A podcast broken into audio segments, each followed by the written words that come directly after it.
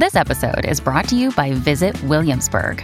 In Williamsburg, Virginia, there's never too much of a good thing. Whether you're a foodie, a golfer, a history buff, a shopaholic, an outdoor enthusiast, or a thrill seeker, you'll find what you came for here and more. So ask yourself, what is it you want? Discover Williamsburg and plan your trip at visitwilliamsburg.com.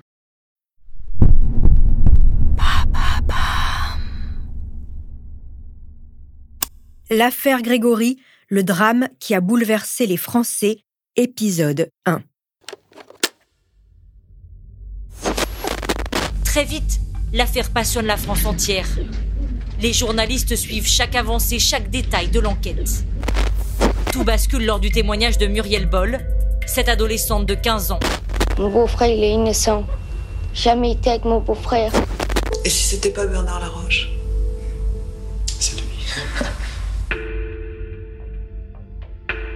Ce n'est pas un fait divers, c'est LE fait divers. Un infanticide irrésolu depuis près de 40 ans. Un colcaise qui a connu des décennies de rebondissements et de fausses pistes.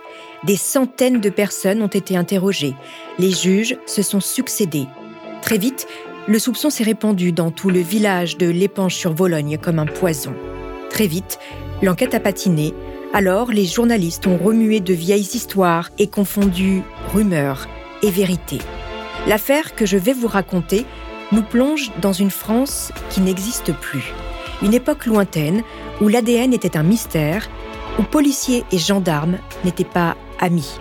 L'affaire que nous avons choisi de vous raconter tient en un prénom. Un prénom synonyme de jalousie, de rivalité et de haine familiale. Un prénom avec lequel nous avons grandi, vieilli, sans jamais oublier qu'il reste le mystère judiciaire du XXe siècle. Un prénom pour une affaire qui n'a jamais livré tous ses secrets. Grégory. Bienvenue dans cette saison événement en huit épisodes.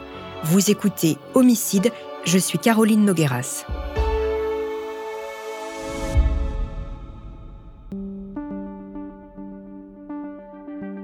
Laurent Fabius est à Matignon depuis l'été. François Mitterrand et Helmut Kohl se sont tenus la main devant le monument aux morts de Douaumont, symbole de la Première Guerre mondiale, ouvrant une nouvelle page de l'amitié franco-allemande.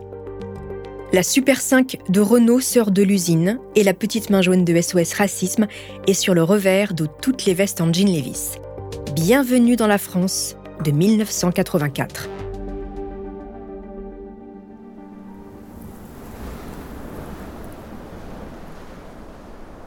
Les Vosges, à l'Épange sur Vologne, 16 octobre 1984. Il est un peu plus de 20 heures. Tout le monde ne parle que de ça dans ce village de 1095 habitants. Le fils Villemain, Grégory, 4 ans, est introuvable depuis 17 heures. Il jouait devant la maison de ses parents. Et puis plus rien. Les gendarmes et des pompiers volontaires venus en renfort quadrillent le secteur. Depuis 17h30, des équipes longent la Vologne à la recherche du petit garçon, craignant le pire. Pourquoi, me direz-vous? Eh bien parce que les gendarmes le savent. La disparition du garçonnet n'a rien d'accidentel. À 17h30, le téléphone a sonné chez l'oncle paternel de Grégory. À l'autre bout du fil, une voix rauque et menaçante. Je me suis vengé du chef et j'ai kidnappé son fils. Je l'ai étranglé et je l'ai jeté dans la Vologne. Sa mère était en train de le chercher, mais elle le trouvera pas. Ma vengeance est faite. Vers 21h15, Jean-Paul Michel, pompier volontaire, circule au-dessus de la rivière, au niveau de Dossel, à 7 km en aval de l'épange. En contrebas, coincé entre deux grosses pierres, flotte un sac de couleur bleue. Avec ses collègues, il décide de descendre. C'est un corps. C'est le gamin. L'enfant est porté délicatement un peu plus haut sur la rive. À s'y méprendre, on pourrait croire qu'il est juste endormi. L'enfant a les pieds et les poings liés. Son corps est ficelé au niveau des tibias et du cou. Son bonnet est rabattu sur son visage. Quand les gendarmes soulèvent le bonnet, il constate que l'enfant a les yeux ouverts. C'est le pompier volontaire qui a découvert le corps et qui va prévenir les parents. Quand il demande à Jean-Marie si son fils portait bien un bonnet en laine bleue avec un liseré blanc, Christine s'effondre dans un cri. Jean-Marie et Christine Villemain, 26 et 24 ans, viennent de perdre leur fils.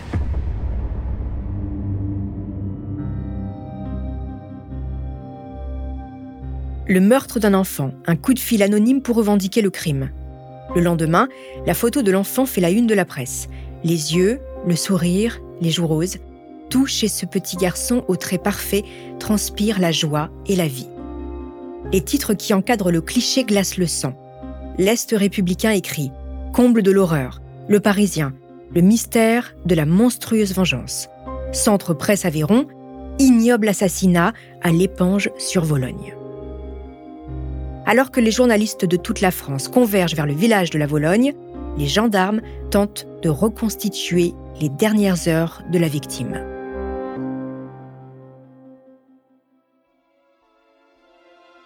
Avant de poursuivre cet épisode, nous voulions vous remercier pour votre écoute.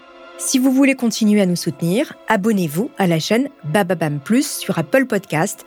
Cela vous permettra une écoute sans interruption ou bien écoutez ce message de notre partenaire sans qui ce podcast ne pourrait exister. Ne partez pas, je vous retrouve juste après.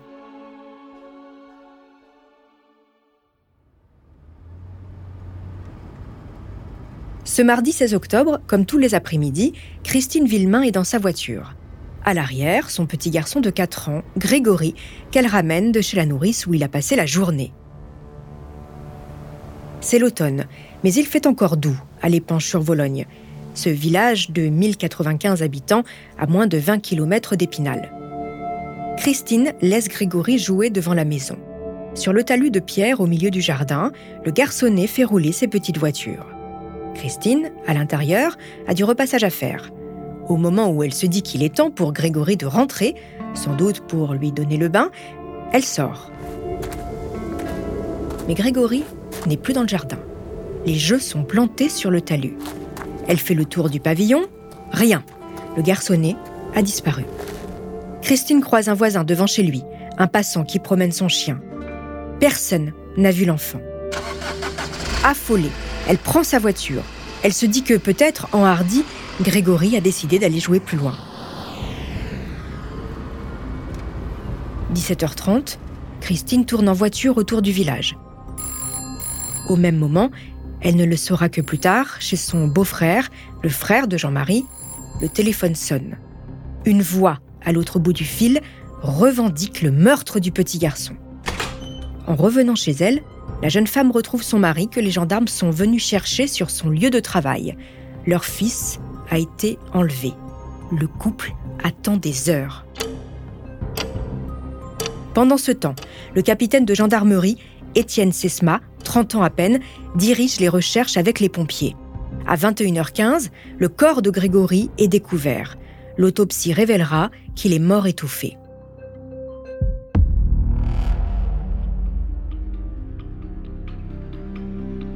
Le lendemain, le 17 octobre, les Villemains reçoivent une lettre.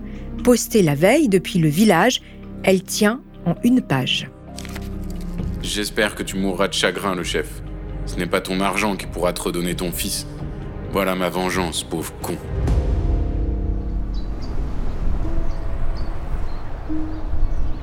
20 octobre 1984. Six jours après le meurtre, le ciel est dégagé, il est 14 heures.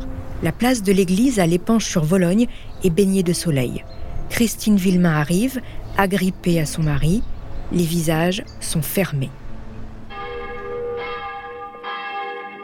À la campagne, ici comme ailleurs, le deuil d'un enfant est partagé par toute la population du village, et ces jours-là, l'église est toujours trop petite. Mais aujourd'hui, l'assassinat de Grégory inspirait bien plus que des condoléances. Tout le village est là, mais pas que.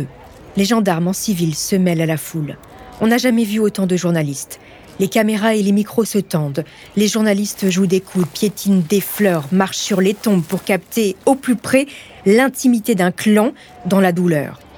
Dans les reportages des journaux télévisés qui relatent les obsèques, volontairement les commentaires ne couvrent pas les cris de douleur de Christine au moment où le petit cercueil est mis en terre. De toute façon, cette famille, ce groupe humain de 70 personnes, fait bloc. Bloc contre les questions, bloc contre la vérité. La loi du silence fonctionne, comme chez les gangsters et les voyous. Les médias dissèquent le malheur des Villemains avec avidité et gourmandise malsaine. Les premiers reportages télé sur l'affaire regorgent d'erreurs et autres informations non vérifiées. Les journalistes vont vite et bâclent leur travail. On relaie que Jean-Marie a 18 frères et sœurs. En réalité, ils ne sont que 6. Des approximations. La centaine de personnes présentes aux obsèques se dispersent avec un sentiment de malaise. Ils ne le savent pas, mais tous ont été photographiés. Pendant des jours, les gendarmes vont scruter tous les clichés à la recherche d'un indice, un signe, mais rien. Ils en sont persuadés. L'assassin était là, dans la foule. Celui qui a tué Grégory a revendiqué son geste. Il a menacé pendant des années et là, il est passé à l'acte. Trouver le corbeau qui écrit et appelle, c'est trouver l'assassin de Grégory. Trouver l'assassin de Grégory, c'est donc trouver le corbeau.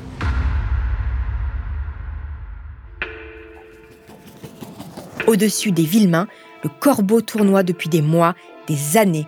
C'est ce que je vous raconterai dans le deuxième épisode de cette saison exceptionnelle. En attendant, chers auditeurs, n'hésitez pas à nous laisser des étoiles ou des commentaires sur vos applis de podcast préférés.